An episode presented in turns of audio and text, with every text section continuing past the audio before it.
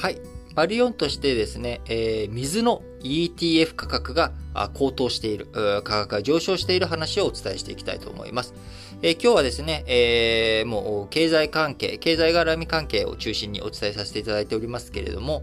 えー、世界の水に関連した企業を運用対象とする上場投資信託、ETF ですね。こちらの価格が上昇しているということです。ETF って何かというとですね、まあ、指標を簡単に言うと指標化したものを売り買いできるというものだと思っていただければイメージがしやすいかなと思います。例えば、えー、東京証券、えー、取引所のに上場している、まあ、あのー、日経平均採用銘柄。こちらの日経平均という金額、例えば日経平均、えー、ね、えー、昨日3万円という節目を突破したっていう話があったりしますけれども、その、でも日経平均に投資するっていうことはそのままできないんですよね。日経平均に投資しようとすると、えー、日経平均の構成銘柄すべてを買わなきゃいけない。で、その日経平均で売り買いするためには、えー、日経平均、えー、投資、えー、構成銘柄を全部買ったり全部売ったりとかっていうことになるので、とてつもない資金が必要になってしまうと。えー、そうなってしまうと、普通に買えない。で、それを買えないけれども、じゃあそれを構成する、えー、投資信託、えー、こういったものを作ったらどうだろうと。えー、そうすると、みんな、えー、全部を買わなくてもですね、えー、その3万円を買う、買わない。えー、2万、今2万円だから、あ日経平均が2万円だから、その日経平均の上場投資信託、えー、ETF を買って、えー、買おうと。で、それが3万円だったから売ろう、みたいな。こういったことができるようにしようというものが、まあ、ETF だと思ってもらえれば、まあ、すっごい極端な、極端に今説明しましたけれども、えー、なので、えー、水の ETF というのも、世界の水に関連する企業、いろんな水に関連する企業あるけれども、それを一色体にまとめた、えー、上場投資信託だよというもの。こういったものがあるわけなんですね。で、もちろん水以外にもですね、WTI とか、あの、原油の指標とかですね、金の指標とか、そういったものもあったりとかするわけですけれども、今回、水の ETF 関係、グローバルウォーター ETF、え、アメリカのインベスコが運用するものですけれども、こちら、米国市場に上場しているグローバルウォーター ETF が、え、アメリカのダウ平均よりもですね、え、上昇率がいいというような状況になっています。2020年年末を100とすると、アメリカのダウ、えー、110から120の間、113とか114ぐらいかな。あ1割強、えー、上昇しているんですが、それに対して、えー、グローバルウォーター ETF は2割以上上昇するというようなあ動きになっており、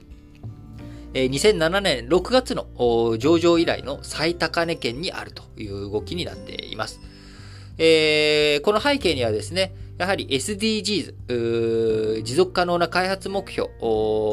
がありますけれども、こちらの中に安全な水とトイレを世界中にという目標の一つになっており、さらに、えー、異常気象とかね、今年も洪水とか干ばつとか、いろんなところで世界各地で、えー、いろんな問題が起きています。えー、そういったところからあ水不足、えー、深刻になっていく、今現状、水不足が懸念されるようにもなってきておりますし、さらに、え今後環境破壊によってはですね、より水不足が深刻化していくんじゃないかという懸念も、えー、あるということです。で水って何に使ってるのかっていうと、まあ我々普段水飲んでいるわけですけれども、それ以外でですね、一番大きく使っているのは農業向けですね。えー、水の、きれいな水の、えー、約7割。こちらは農業向けに使っているということですから、えー、水が不足したり、あるいは食料、水不足、水価格が上がったりとかですね、えー、水の調達とかにコストがかかるようになると、食料価格上昇につながれかねない、えー、ということになります。えー、他にも、水はですね、えー、1割は工業用に使われています。で、その中でも半導体、えー、価格がね、上昇し続けて、えー、今、半導体不足、半導体不足と言っているけれども、半導体作るためにも大量の水が必要ということで、えー、台湾では今年2月、水不足が半導体生産を抑えるとの懸念も強まったということがありました。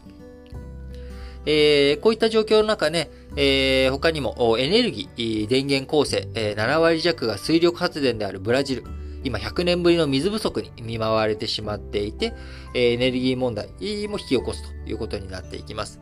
そしてそもそもね、えー、水が足りなくなってくるとですね、我々飲み水が足りなくなったら人間、えー、食べなくても2週間ぐらい生きれますけれど、水飲めないと結構早めに死んでしまうということもありますので、えー、この21世紀、水の世紀とも指摘されておりますけれども、水の動き、価格、そういったものがね、えー、しっかりと水を確保できるのか、綺麗な地球、えー、水の惑星と言われた地球をきちんと、えー、22世紀、えー、それ以降にもですね、え、渡していくことができるのか、あそういったあ観点からも、えー、今の水 ETF 価格について、えー、ちょっとご紹介させていただきました。